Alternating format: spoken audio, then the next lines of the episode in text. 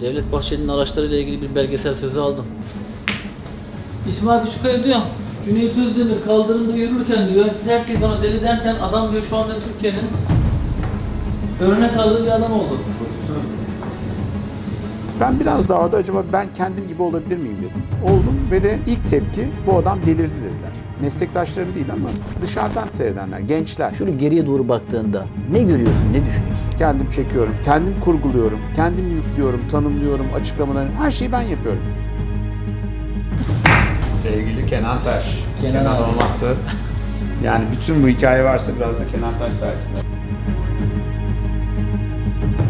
Bizim işimiz Adem bir şeyi anlatmak. İktidardan direkt olarak bir müdahale gördün Bu mü? ne yazık ki Türkiye'nin bir hastalığı ve ben böyle ekranın önünde büyüdüm. Seçim gecesi böyle bir sonuç bekliyor musun? İlk gece benim önümde sonuç vardı. Yani aslında herkes kendi konfor alanında kalmayı tercih ediyor.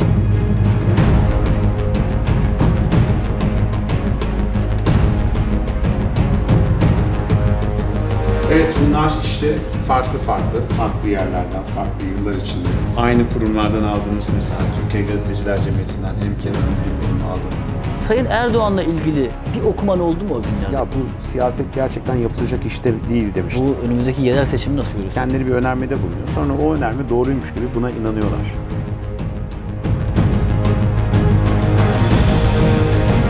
Cüneyt abi sen aslında yürüyerek başladığın bir yolda hatta meslektaşlarının sana ya bu adam artık herhalde psikolojik olarak da problemler yaşıyor dediği bir noktadan Türkiye'de YouTube'da habercilik içeriği kategorisinde bir alan oluşmasına vesile oldun. Şöyle geriye doğru baktığında ne görüyorsun, ne düşünüyorsun? Şimdi benim YouTube maceram aslında Rıza Sarraf davasıyla başladı. Biz önceden YouTube'a zaten bir kanal açmıştık 2010'lu yıllarda 11-12 olabilir tam hatırlamıyorum. Ama o dönem her yere açıyorduk. Twitter daha dutluktu. Ahmet Hakan'la ben, Ahmet Hakan 3-5 kişi mesela şey hesabı yapardık. Ya hepimizin 5'er bin tane takipçisi var. Aslında o dönem 30 bin kişiyiz. Radikalden daha çok izleniyoruz derdik o zaman. Sonra o dönem ben bütün mecralara bir şekilde sosyal medyaya girmiştim. Ben sosyal medyayı ana akım medyada bir dağıtım ağı olarak görüyordum. Yani bizim tanıtım yapacağımız işte yaptığımız işleri CNN Türk'te ya da belgesellerde daha da tanıtım yapacağımız bir yerde. Bir kısmı geyik muhabbeti dönüyordu. Bir kısmı daha atıl duruyordu. YouTube'da atıl duran kanallardan bir tanesi. CNN Türk'ten arasında 5 ne bir kadar bir şeyler koyuyorduk. Ne yapacağımızı da bilmiyorduk yani. Bir YouTube kanalı açtık da burada ne yapacağız diye. İlk ben Rıza Sarraf davası e, görülmeye başlandı. Orada YouTube'dan canlı yayına çıktım. Neden YouTube'dan çıktım? Aslında Twitter'da çok daha fazla takipçim vardı ama Twitter'da bir gelir modeli yoktu. YouTube'da da var mı yok mu bilmiyorum ama sanki YouTube'da sanırım streaming daha fazlaydı o dönem. Bir tek gelirle alakalı değil. Daha kolay canlı yayın yapabiliyordun. Twitter Ve daha, sonradan ve daha kaliteli. daha kaliteli. Twitter sonradan girdi. O dönem zaten Rıza Sarraf davasında hiç reklam, meklam koymayı akıl edememişiz.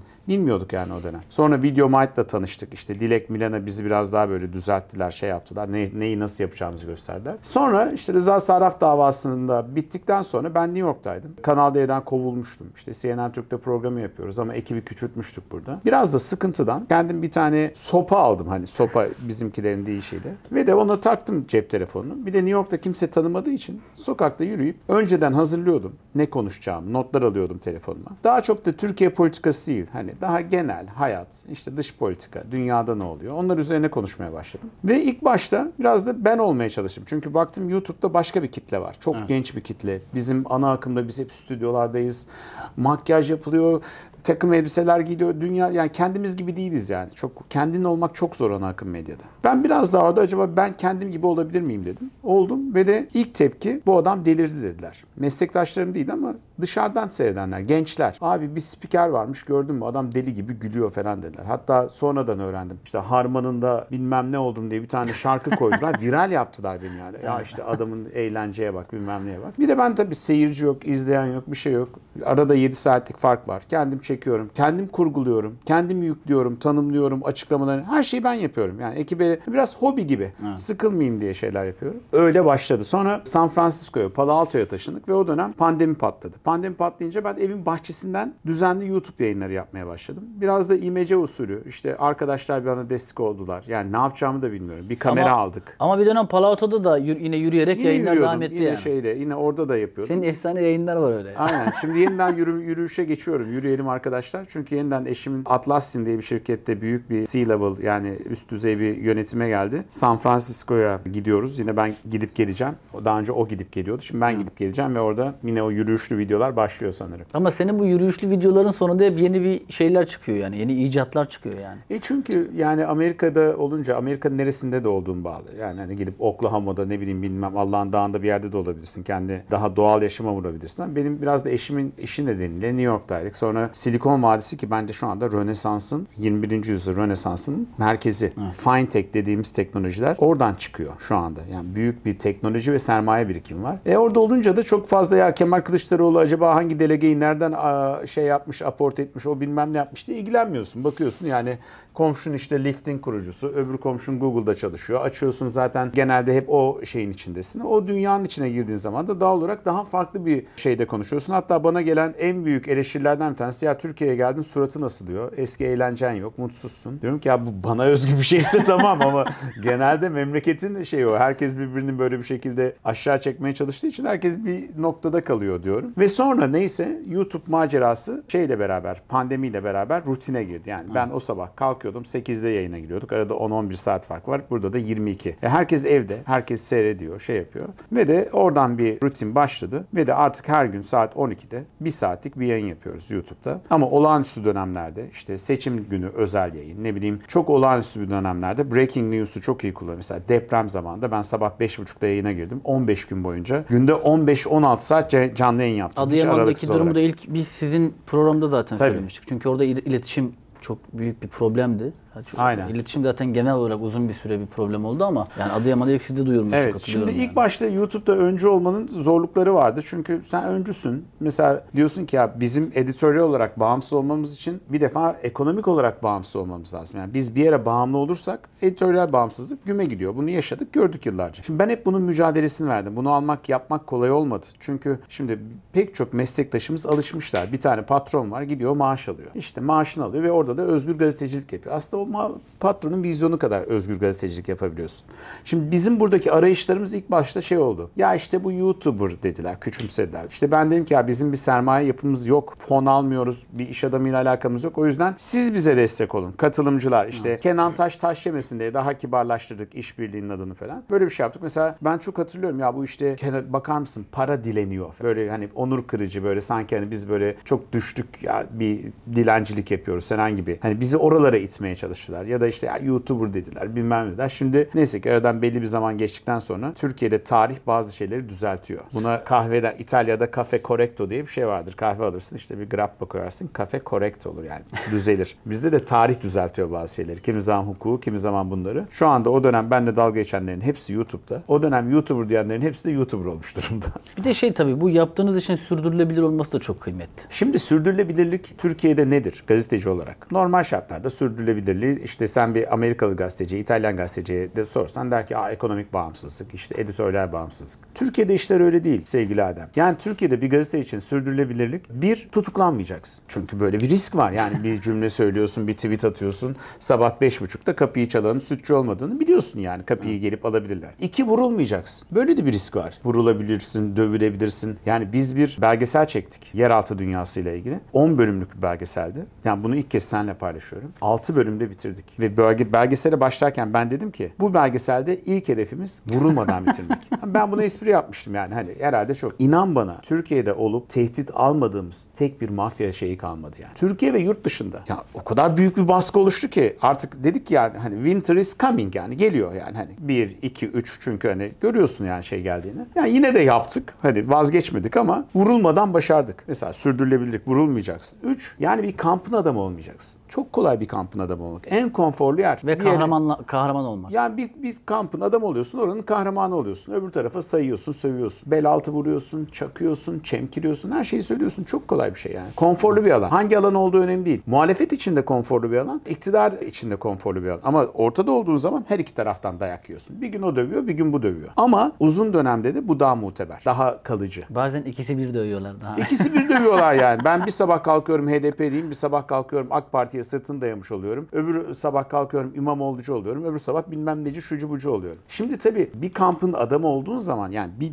bir yerden karşı tarafa sardırmaya başlayınca oradaki popülerin de popülariten de artıyor. Çok kolay bir şey yani. Hani. Ama bu popülarite de bence çok şey bir popülarite değil yani. Hani benim istediğim tercih ettiğim bir şey değil. Çünkü bizim yaptığımız ilk şey vardı. Hatta bu sonra YouTube bunu YouTube World yani dünya YouTube kanalı işte 42 ülkede sanırım. Belki daha az daha, daha fazla olabilir. Study case olarak bizim olayımızı verdi. Yani ana akım medyadan birileri buraya geldi ve YouTube'u marjinalleştirmeden ya da kaybedenler kulübü olarak görmeden ana akım ana akım prensipleriyle burada bir şey yapıyor ve de bu yaptığı şeyin de bir karşılığı oluyor. Biz onu uzun dönemde bunun karşılığı olduğunu gördük. Zaman zaman izleyici düşebilir, zaman zaman artabilir. Bunları ne morali bozmak lazım ne de çok fazla bunun peşinde koşmak lazım. Çünkü bunlar konjonktürel değişebilen şeyler. Bunlara takılmadığın sürece ana gazetecilik prensiplerinde hareket ettiğin sürece ister YouTube'da ol, ister CNN Türk'te ol, ister hangi kanalda olursan ol, hangi mecrada olursan ol çok bir şey değişmiyor bence. Cüneyt abi şimdi şunu sana sormam lazım. Bence bu, bu sorun da bence muhataplarından bir tanesi. Sen YouTube'da gerçekten ben de dahil olmak üzere birçok insanın aslında burada insanları istihdam ederek, sürdürülebilir içerikler üreterek evine ekmek götürebileceğini, artık büyük holdinglerde, büyük şirketlerde sarf ettiğin emek kadar kendi YouTube kanalına emek sarf edersen aslında buradan da gelir elde edilebileceğini gösterdin. Ve birçok insan da şu anda YouTube'a girerek burada içerik üretmeye başlıyor. Birçok kişi var işte. Nevşin Mengü var, Özlem Gürses var, Turgay Güler var işte. En son haber bir şekilde kendi YouTube kanalını artık aktif ediyor. Oksijen var.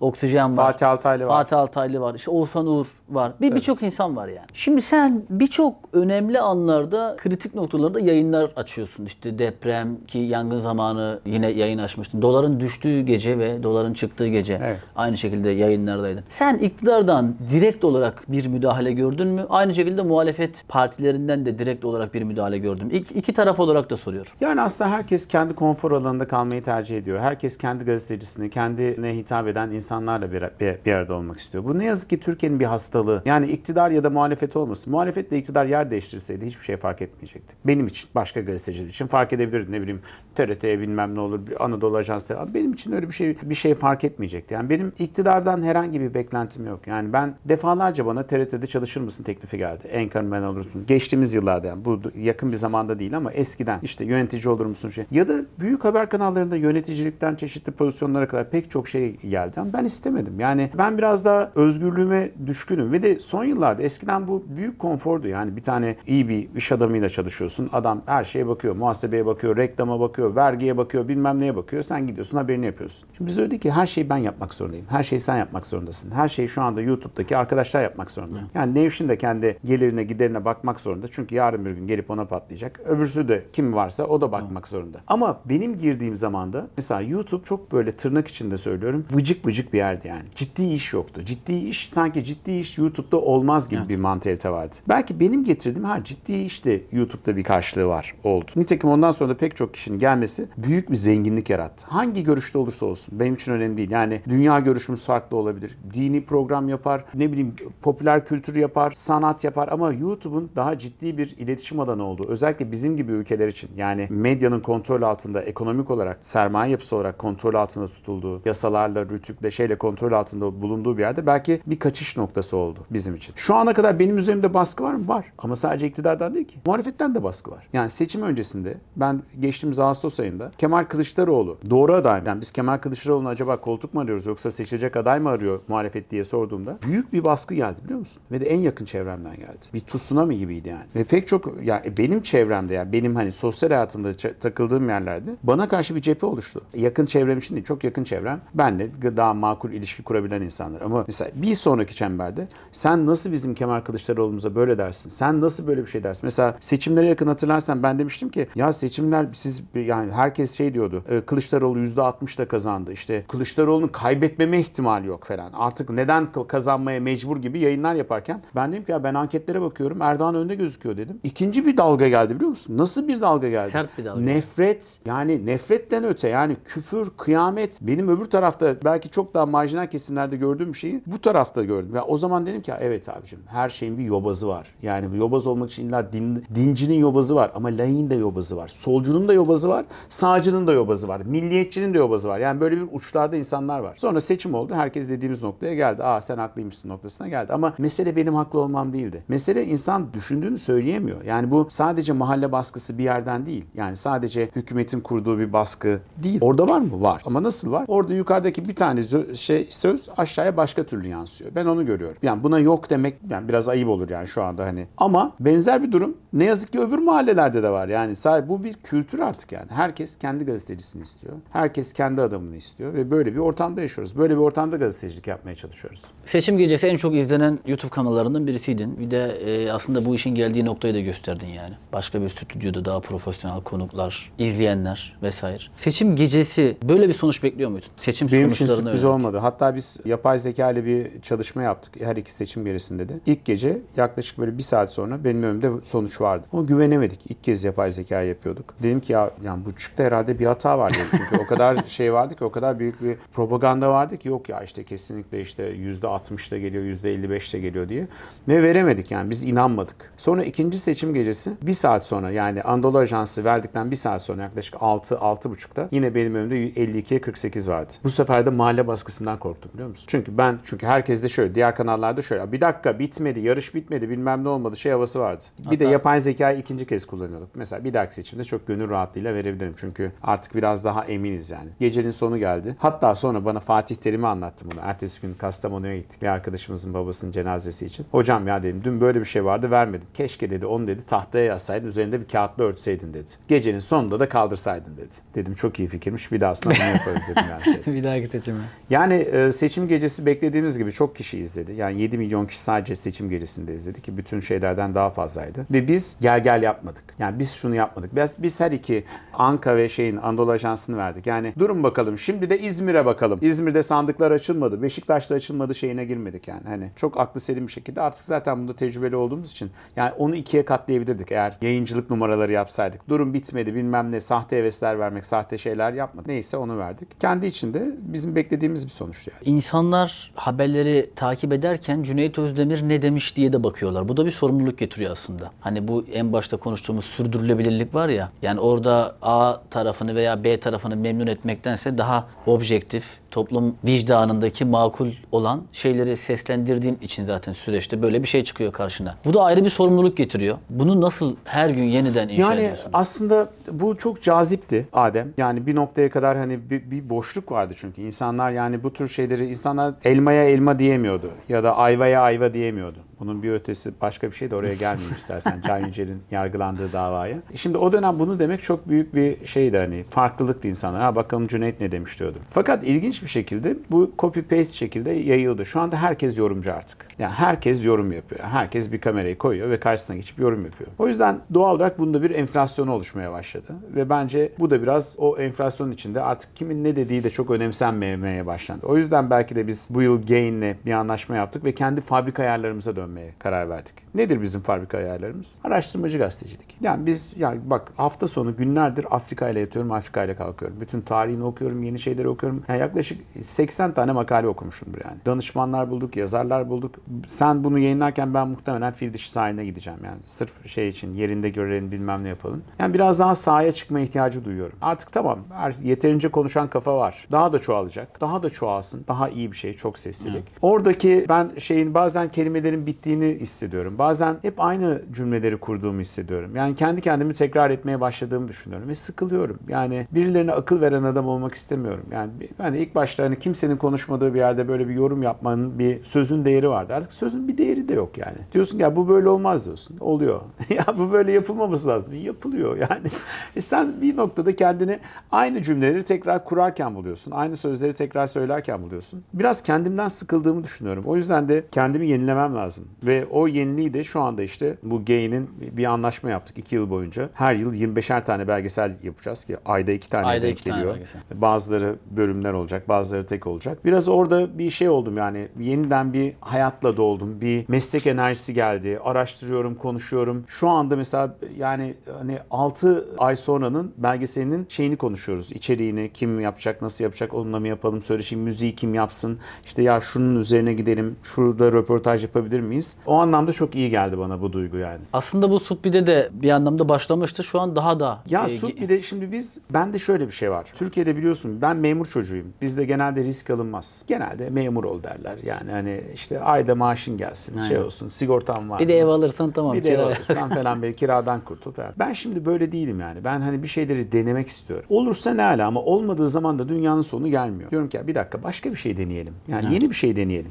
Deneyelim yanılalım. Oğluma da hep bunu öğretiyorum. Başarmak önemli değil. Önemli olan bir şeyi denemek, cesaret etmek, yenilmek ve o yenilgiden ders çıkartıp yeni şeylere girebilmek. Benim oğlana öğrettiğim, oğluma öğretmeye çalıştığım en büyük şey kendim de hayatımda yapmaya çalışıyorum. Biz Supbi diye bir dijital platform kurduk. Hatta kurarken de çok düşündük. Çünkü biz önceden hayalini kuruyorduk. Tam CNN Plus geliyor bilmem ne oluyor. Bir baktık CNN Plus vazgeçti. Bu yanlış yatırım diye. Biz arada kaldık ya kursak kurmasak. Sonra kurduk. Rütük izinlerini aldık. Hatta bir tane de radyo kurduk. Supbi Radyo diye. Fakat şunu gördük ki dijital platform işletmek çok pahalı bir iş. Çünkü sürekli içerik koyman lazım. İçerik koymak için de çok sermaye lazım. Yani ben haftada bir belgesel koyayım ki az bir şey değil. Haftada iki belgesel, üç belgesel koyduğun zaman yetmiyor. Tabii. İnsanları tatmin etmiyor. Yani sen de tatmin olmuyorsun. Zaten o şey oluyor. Bir de beklenti oluşuyor. Beklenti oluşuyor. Ya onun o kadar çok masrafı var ki bir de çok izlenmek de doğru bir şey değil biliyor musun platformlarda? Bazen mesela çok izleniyorsun reklam bazlı bir platformsa çok fazla giderin oluyor. Gelirin yoksa batıyorsun yani. Dükkan batırır yani Hani bütün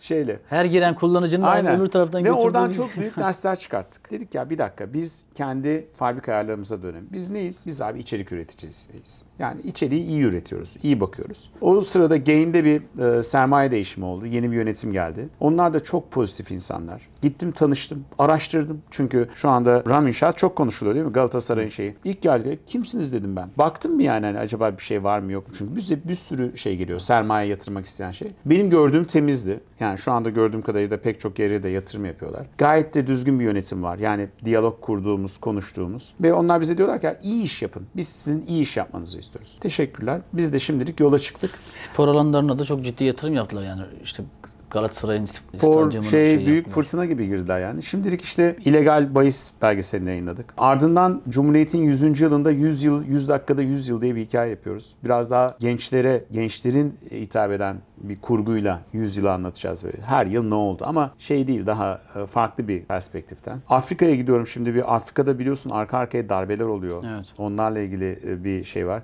İstihbarat dünyası ile ilgili çok derin bir araştırmamız var. Türkiye'den istihbarat hikayeleri. Yani gizli servisler ne yaptılar? Türkiye'deki çalışmaları, Türkiye'nin şeyleri. Büyük bir Hakan Fidan belgeselimiz var. Ona uğraşıyoruz. Çe- çekimlerini yapmaya İzlenir. başladık.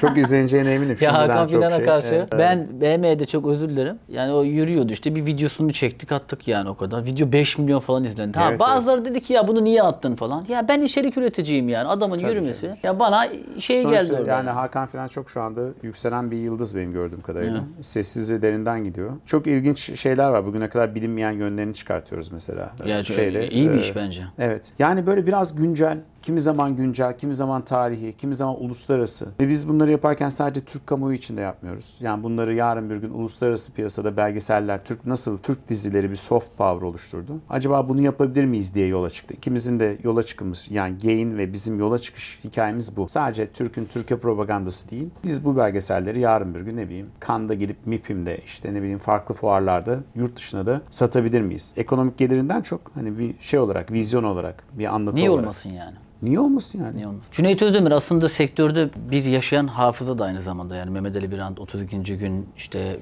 5N 1K CNN Türk bir süre Kanal D'de e, ana haberler size emanet edildi. İşte YouTube'da her gün onlarca olaya şahit oluyorsun. Aslında dönemimizin yaşayan hafızalarından birisin. Birçok meslek büyüğümüz, meslektaşımız gibi. Ama seni diğerlerinden ayıran bu soracağım soruyla ilgili başka bir özellik daha var. Dönemin başbakanı, günümüzün Cumhurbaşkanı Sayın Erdoğan'la 24 saat geçirdin ve bir belgesel ortaya çıkardın. Hem o dönemin hem de bugünün en çok izlenen işlerinden bir tanesi. O günlerde elbette ki hani birçok farklı işte Ku- Kuzey Irak'a gittin, Bağdat'a gittin, farklı savaş bölgelerine gittin. Birçok gözlemlerin ve e, en azından bir okuman da oluyordur diye düşünüyorum. Sayın Erdoğan'la ilgili bir okuman oldu mu o günlerde? Ya çok çalışıyor, çok iyi, çok dikkat çekiyor vesaire. Adem 12 yıl önceden bahsediyorsun. Yani ne yazık ki şimdi benim gibi gazetecilik yapan birkaç tane daha meslektaşımız var. Benim gibi derken yani pek çok başarılı, çok daha başarılı gazeteci arkadaşlarımız var. Çok iyi araştırmalar yapıyorlar. Ama bizim kuşağın ya da bizim durduğumuz yerin özelliği biz daha uluslararası gazetecilik de yaptık. Yani farklı savaş muhabirliği yaptık. Olimpiyatları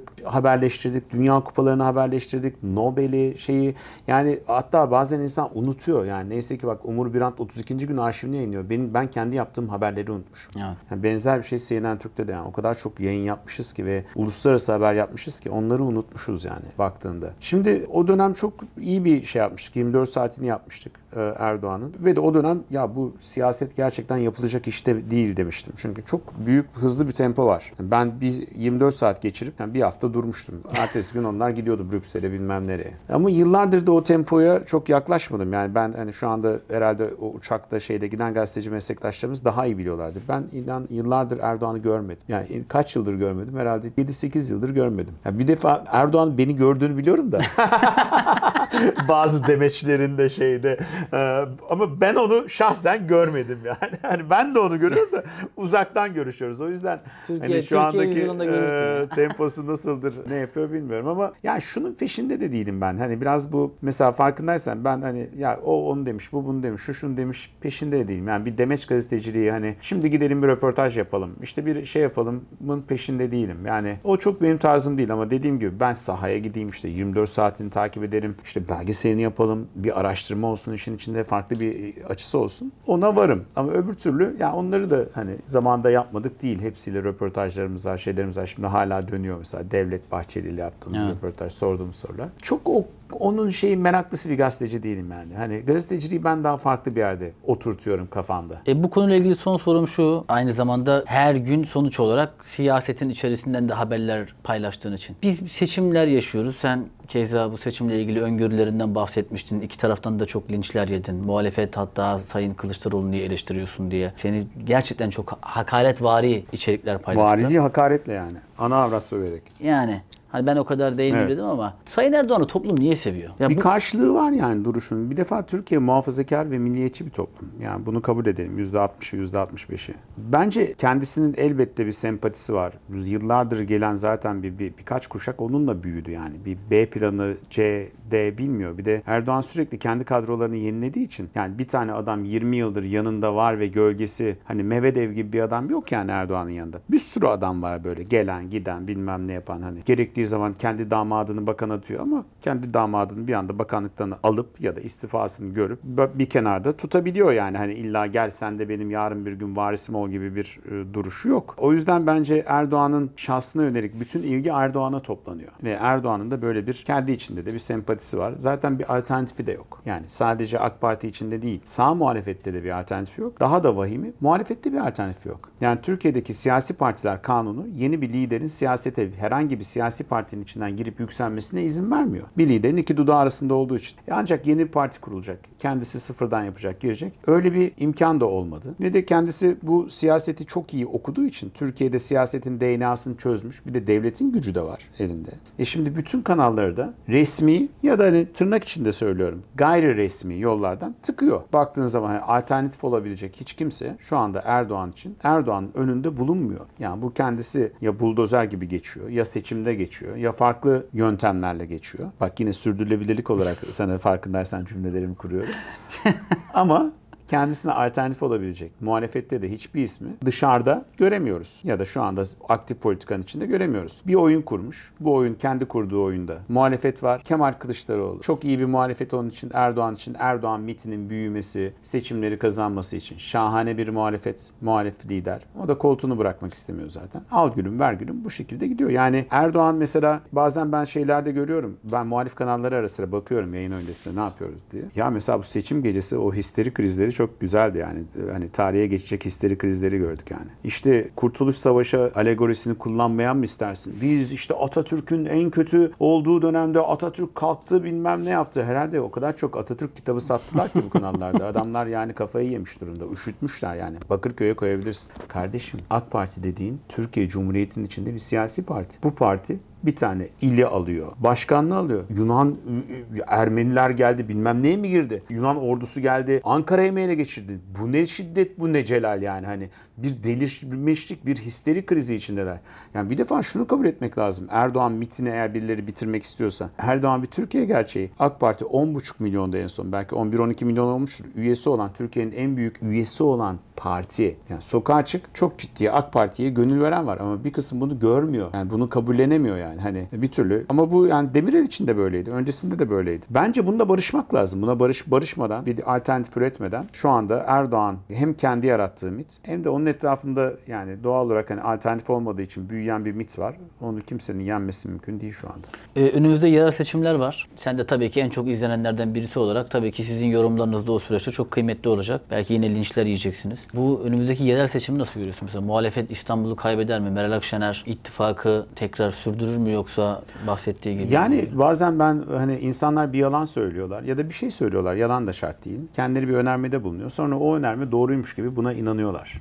Ben bunu çok görüyorum. Benzer bir durum muhalefette de var. Mesela muhalefetin mesela CHP kanalında diyeyim şöyle bir ön yargı var. Bazı milletvekillerinde görüyorum. Ee, Bizim seçmenimiz sayesinde biz Ankara'yı aldık, İzmir'i aldık, İstanbul'u aldık. Hayır. Yani İyi Parti ve eğer HDP olmasaydı bu illerin hiçbirini alamayacaktınız. Ve şu anda İyi Parti çekilmiş durumda. Diyorlar ki işte pazarlık yapacak bilmem ne. Hiç zannetmiyorum. Hiçbir pazarlığa gireceğini de zannetmiyorum. Eğer bir pazarlığa girerse zaten İyi Parti'nin kapısına bir tane kilit asıp gitsinler bu saatten sonra hiçbir pazarlık olacağını düşünmüyorum. HDP ne yapacak onu da bilmiyorum. Yani yarın bir gün. Tip ne yapacak onu da bilmiyorum şu anda. Ama şu anda baktığın tabloda İstanbul'da işler çok zor. Yani şey için CHP için. Yani bir de şöyle bir hava var. Tıpış tıpış gelip bizim seçmenler oy verecek. Nerede? İstanbul'da verecek, İzmir'de verecek, Antalya'da verecek. Ben çok emin değilim. Benim gördüğüm etrafımda CHP'lilerde büyük bir hayal kırıklığı var. Özellikle Kemal Kılıçdaroğlu'nun bu son dönemki tavrına büyük bir tsunami büyüyor yani. CHP evet Türkiye'nin kurucu partilerinden biri ama hiç barajın altında kalmadı mı? Hep beraber gördük bunu, yaşadık yani. Benim dönemimde kalmış parti. Yani barajın altında kalır demiyorum ama ben hani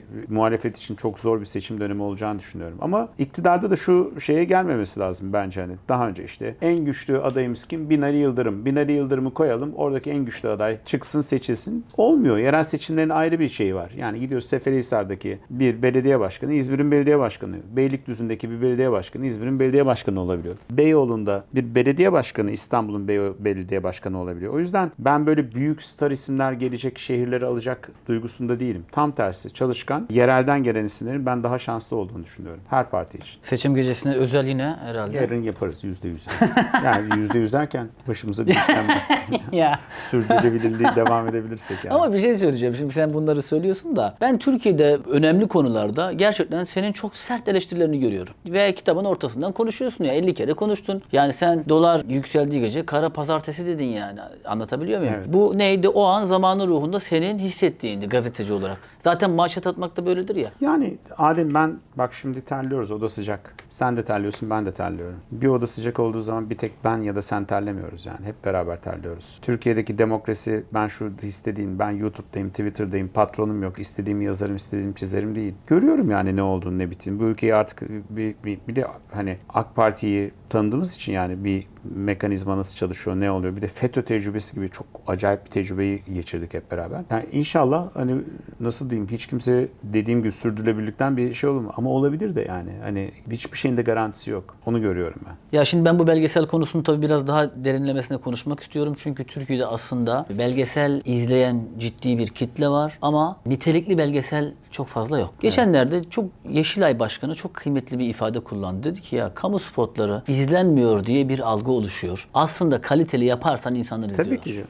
Ya şimdi senin de belgesi. Ben en son Musibeti izledim. Çok başarılı yani. Çok teşekkürler. Ya elimizden geldiği kadar yapıyoruz. E, Farklı ekipler kuruyoruz. Her belgeselin ayrı bir danışman ekibi var. Her belgeselin ayrı bir e, müzik var. Ayrı bir yazar ekibi var. Çünkü birbirine de benzesin istemiyoruz. Yani aynı fabrikadan çıkmış olsun istemiyoruz. Her belgesele ayrı bir ruh vermeye, ruh üflemeye çalışıyoruz. Kolay bir iş değil. Biraz seri üretimdeyiz ama bizim için zor bir şey de değil. Biraz planlamayı yıllık hatta iki yıllık yapmış durumdayız. O yüzden bazı mesela sadece bu hafta için yapmıyoruz. Bu haftanın belgeseli var ama yaklaşık 4-5 ayrı belgeselin çekimlerini aynı sırada yapıyoruz. Aynı şekilde farklı ekiplerle beraber entegre oluyoruz. Bana da çok büyük bir motivasyon geldi yani şeyde. Çünkü e, biraz hani ya bu hayat böyle mi geçecek diyordum. Bir böyle bir silkelendim kendime geldim. Seyahatlere gidiyorum şimdi. Çekimlere gidiyorum. Bizzat başında duruyorum. Seslendiriyoruz. Bazen söyleşilere gidiyorum. Bu anlamda gain'e de iyi geleceğini düşünüyorum. Da- Bundan yıllar önce işte National Geographic'te herhalde ya da Discovery'nin bir temsilcisi geldi. Türkiye'deki pazarı araştırıyorlar. Türkiye'ye girecekler. Dedim ki ya Türkiye'de biz ceza olarak belgesel gösteriyoruz. Nasıl yani dedi. Dedim ya bir kanalı cezalandırmak istediğiniz zaman belgesel gösteriyoruz dedim. Adamlar şok olmuştu. Ama şimdi bakıyorum ben mesela Blue TV'de de çok iyi belgeseller var. Netflix'te çok iyi belgeseller var. Artık belgesel dediğin de eskisi gibi yani bizim 90'lar model yani bir tane adam bıdı bıdı bir şey anlatıyor. Bir şey yapılıyor değil yani. 140 Jurnos çok güzel işler çıkartıyor arada sırada baktığın zaman. Yani artık anlatı değişiyor. Bizim işimiz Adem bir şeyi anlatmak. Bu bazen kurmacı olabilir, bazen haber olabilir. Bu ayrımı iyi yaptıktan sonra. Ama bu anlattığımız bugün YouTube olur, dün CNN Türk olur. Ertesi gün belki de yapay zeka ile bir ortam olabilir. Şimdi mesela biz Dipnot AI diye bir şey çalışıyoruz. Yapay zeka diye. Ben yıllardır televizyon kanalları kurdum, haber kanalları kurdum, haber siteleri kurdum, dergiler kurdum. Pek çok şey yaptım ve de hepsinde gazeteciler oturuyoruz masanın etrafına. Editörler var, kurgucular var, kameramanlar var. Hep beraber neyi nasıl yapacağımızı anlatıyoruz. Şimdi önümüzdeki haftalarda Dipnot AI giriyor ve biz bir haber sitesi kuruyoruz. Geçen gün toplantı yaptık. 12 kişi vardı. Tek gazeteci ben ve Kenan'dık. Herkes yazılımcı, işte kimi algoritma yazıyor, kimi hukukuna bakıyor, kimi şeyine bakıyor. İşte ve bir haber sitesi kuruyoruz. İçinde gazetecilerin olmadığı bir haber sitesi kuruyoruz. Editörlerin de olmadığı bir haber sitesi kuruyoruz. Belki ilk başta girişte hafif bir müdahalemiz olacak eğitirken e, makineyi ama Belki onay noktasında. Hedefimiz yani zaten biz işte ben böyle bir çağrı yaptım. Biraz da teknolojiye yatkınım yani. Dedim ki ya biz yapay zeka ne yapabiliriz diye. Çeşitli küçük çalışma grupları kurduk. Ve de şimdi mesela dünyanın farklı yerlerinden. Kimi işte Berkeley'den bağlanan var, New York'tan bağlanan var, İsviçre'den bağlanan var, İstanbul'dan bağlanan var. Boğaziçi'nden bir hocamız sağ olsun koordinasyonu yapıyor. Dedim ki ya biz acaba hani 10 yıl sonranın haberi nasıl bir haber olacak? Hadi 10 yıl çok uzun. 5 yıl sonranın haberi. Hatta 3 yıl o kadar hızlı geçiyor ki Tabii yani bu zaman. teknolojik Ve de ona göre bir kafayı yormaya başladık. Ve de şimdi ona göre bir şey ya- yapıyoruz. Şimdi onun betasını önümüzdeki günlerde yayınlayacağız. Ve işin içinde habercilerin olmadığı bir haber sitesi. Şimdi anlatabiliyor muyum? Dünya farklı bir yere doğru gidiyor. Belki de ayağımıza sıkıyoruz ama ben sıkmasam başka sıkacak. Bu geliyor yani. Gelecek geldi diyorum ben. Ama artık. Gelişimi de Şeyde yakalamak lazım yani. Aynen. O yüzden anlatı değişiyor. Yani eskiden işte dengabejler varmış. Herkes sazlarını alıyor, söylüyor, çalıyor. Eskiden ne bileyim efsaneler varmış, türküler varmış. Sonra mesela Atışmalar kitaplar, kitaplar, şiirler değil mi? Homeros'tan şeyde sonra kitaplar gelmiş. Sonra mesela şu anda ben uzun süredir çok fazla hani araştırma için dışında çok kurmaca kitap okuyamıyorum. Çünkü şu anda kurmaca e, artık Netflix'inden şeyine kadar daha cazip geliyor. Daha şey bir anlatı var. Görsel olarak daha beni tatmin ediyor. Ama belki de bilmiyoruz ki mesela belki 5 yıl sonra biz belki daha sanal ya da 3D şeylerle anlatacağız. Şimdi anlatı değişecek. Şimdi biz mesela burada yayın yapıyoruz. Bunu diyelim 300 bin kişi izliyor. Belki de biz mesela ben ona kafaya yoruyorum. Ben niye 300 bin kişiyle tek kişi olarak konuşuyorum ki? Belki de Ahmet, Mehmet diye birebir konuşabileceğim yani. Ve bu yapabileceğimiz bir şey. Mesela buna kafa yoruyoruz. Biz nasıl kişiselleştirebiliriz bu deneyim? Yani şimdi mesela biraz önce bunu da söyleyeceğim sana. Sana bunları anlatırken bana güldün. Kahkahalar attın. Şimdi gülmüyorsun. Ciddi ciddi duruyorsun karşımda ama ben de sana dedim ki neden gülüyorsun dedim. Kafamda oturdu ama sen anladın. Neden gülüyorsun dedim. Çünkü sen pek çok kişi gibi şahsın için söylemiyorum ama bunu bizim yapabileceğimizi insanlar şey yapmıyor. Sanki bunları orada işte bir tane laboratuvara girecek. Orada bir tane İngiliz, Amerikalı gazeteci girecek. Adem Metan Ve- İpşa. ve bunları e, yapacak. Hayır, bunları biz yapacağız Adem. Yani bizim bu bu kadar uluslararası tecrübemiz var, meslekle tecrübemiz var, teknolojiyle bilgimiz var, ilgimiz var, gençliğimiz var. Yani biz bunları yapabiliriz yani. Yani yanlış anlama şahsında söylemiyorum ama bu genelde ben anlattığım zaman herkes böyle şey yapıyor. Bir küçümseme geliyor. Tıpkı YouTube'a ilk girdiğimiz günlerde olduğu gibi. Tıpkı biz Dipnot tableti yaptık burada. Daha tablet ilk kez gelmişti. Ya böyle bir şey olur mu diyorlardı. 2017'de Google'un dergisinde bizim kapattığımız aynı format vardı yani. Dipnot'u ilk kullananlardan birisi benim ama biliyor musun? Farkındayım Hatta benim Muzaffer diye bir arkadaşım vardı. O bana önermişti. Hatta biz de onunla sonra ortak şeyler yaptık falan. Aslında bu Dipnot'un da geldiği noktayı gösteriyor yani. Şimdi mesela Dipnot biz bir yapım şirketiyiz. Bu da önemli. Ben e, mesleğe ilk başladım 1993 yılında. 91'de falan tabii 91'de başladım yani 91'de 21 yaşındayken işte 32. güne gidip gelmeye başlamıştım. Para biriktirmeye başladım. İlk gün dedim ki ya, ben emekli astsubayın oğluyum yani şeyde hani babam memur namuslu ama gel, geldi para gelişi belli gidişi belli. Dedim ki ya ben yarın bir gün ceketimi alıp kalkacak kadar param olsun istiyorum ve biriktirdim ilk günden itibaren. Sonra kendi sermayemi yaratmaya çalıştım. Çok eleştirdiler beni. Mesela bize reklam almaya çalışıyorduk Dipnot tablette. Vermiyorlar. Bilmiyorlar ki tablet ne, tablet dergisi ne, tablet gelmemişler. Ben gittim reklamda oynadım. Beni yerden yere vurdular. Ulan herif paraları götürüyor bilmem ne yapıyordu. Aldım onu sermaye olarak koydum. Oradaki yapıya. Şimdi mesela pek çok bize sağdan soldan yatırımcı geliyor. İstemiyoruz biz. Bakıyoruz kimle iş yapacağımızı biliyoruz yani. Çünkü biz o şeyin altına girmek istemiyoruz. Ama şu anda biz Dipnot şeyinde yaklaşık bir 30-35 kişilik bir ekibimiz var. Yani dışarıdakilerle beraber. Yani günlük YouTube yayınlarını götürüyoruz. Haftada bir 5 ne 1K yapıyoruz. 14 yıldır Fark Yaratanlar diye bir projemiz var. İstikrarlı bir Ben- şekilde bence bunu devam bence- ediyoruz. bence Türkiye'deki süper bir şey. fark yaratanlar, gerçek kahramanlar ve büyük ilham verici bir şekilde devam ediyor bu. Dipnot'a devam ediyoruz. Gain'de rutin belgeseller yapıyoruz. Mimarlık programları yapıyoruz. Karebodur'la mimarlık her hafta yayınlıyoruz. Mimarlar konuşuyor diye mimarlık Türkiye'deki mimarlığın arşivini tutuyoruz. Pek çok belgesel yapıyoruz onun dışında. Kurumsal belgeseller şeyler ve pek çok işbirliği içinde de farklı farklı işler yapıyoruz. Yani demek istediğim biz belki bir tek beni YouTube'da görüyorlar. Zannediyorlar ki şey oysa biz YouTube'u böyle finanse ediyoruz. Yoksa bizim bir tek YouTube'da yaptığımız yayında burada ayakta kalmamıza imkan yok. Bu kadar insanın çalışmasına da imkan yok. Evet bir de arka tarafta ilk günden bu yana çok ciddi bir ekip var yani. Bunların Genç bir ekip var. Genç. Yani en önemli ekip arkadaşım Kenan Taş. Hepsi çok değerli. Öğreniyorlar ama Fatih var mesela. Fatih'le yaklaşık 16 yıldır savaş muhabiri. Hatta 18 yıl oldu şeyde. Gitmediğimiz yer kalmadı. savaş muhabirliğinden stüdyoya. Aynen o da savaş kameramanı diyeyim yani. Hani artık hani gitmediğimiz yer kalmadı. Genç bir ekip var. Yaş ortalaması 23-24. şey çok ilginç ya. Amerikalıların tankına biniyorsun ya yanlış yöne gidiyor diyorsun. Evet. ya, ya bazen gerçekten hani yaptığımızı unutuyorum. Geçen gün Gain'e geçtik. Oksijen'de Elçin Yaşı yaptığımız işlerle ilgili bir portre yazmış. Yani ben unutmuşum yani hani ne bileyim Gazze'ye gitmişiz. Yani Kuzey Irak, e, ne bileyim Libya'ya gitmişiz. Irak işgalinde oradayız. İlk Taliban geldiğinde Afganistan'dayız. Yine Afganistan'a bir iki defa daha gidip gelmişim. Yani o kadar Lübnan, Hariri öldürülmüş şey olmuş ya. İnsan unutuyor bunları bazen hani böyle bir kendi hafızasının içinde yani arkaya atıyorsun. Biraz da bu tür şeylerde yani unutmak da işine geliyor. Çünkü pek çok yerde de arıza yani stres var bilmem ne var. Yani unuttuğun zaman daha iyi. gibi Hatıralar sana. her zaman Aynen. bilinçaltında pozitif kalmıyor yani Aynen. maalesef. O yüzden belki de o yüzden diyorum. Geçen gün kendime onu sordum. Belki de o yüzden ben hani hatırlamak istemiyorum bir kısmını. Şeyler dönüyor ya son dönemde çok oluyor. Bu genç arkadaşlar gerçekten o konularda çok maharetliler. Ata Demirer'le bir muhabbetini viral yaptılar ya. Yani işte o bunlar yani o kadar çok var ki bir de şöyle düşün. Dilberay var Adem rahmetli. sen de tıpkı ben biraz seni kendime benzetiyorum. Ben de sen kaç yaşındasın? 36. Evet ben daha erken başladım aslında bu. Sen biraz 33'lerde falan başladın buna 2-3 yıl önce. Onun hikayesini anlatırım biraz sonra.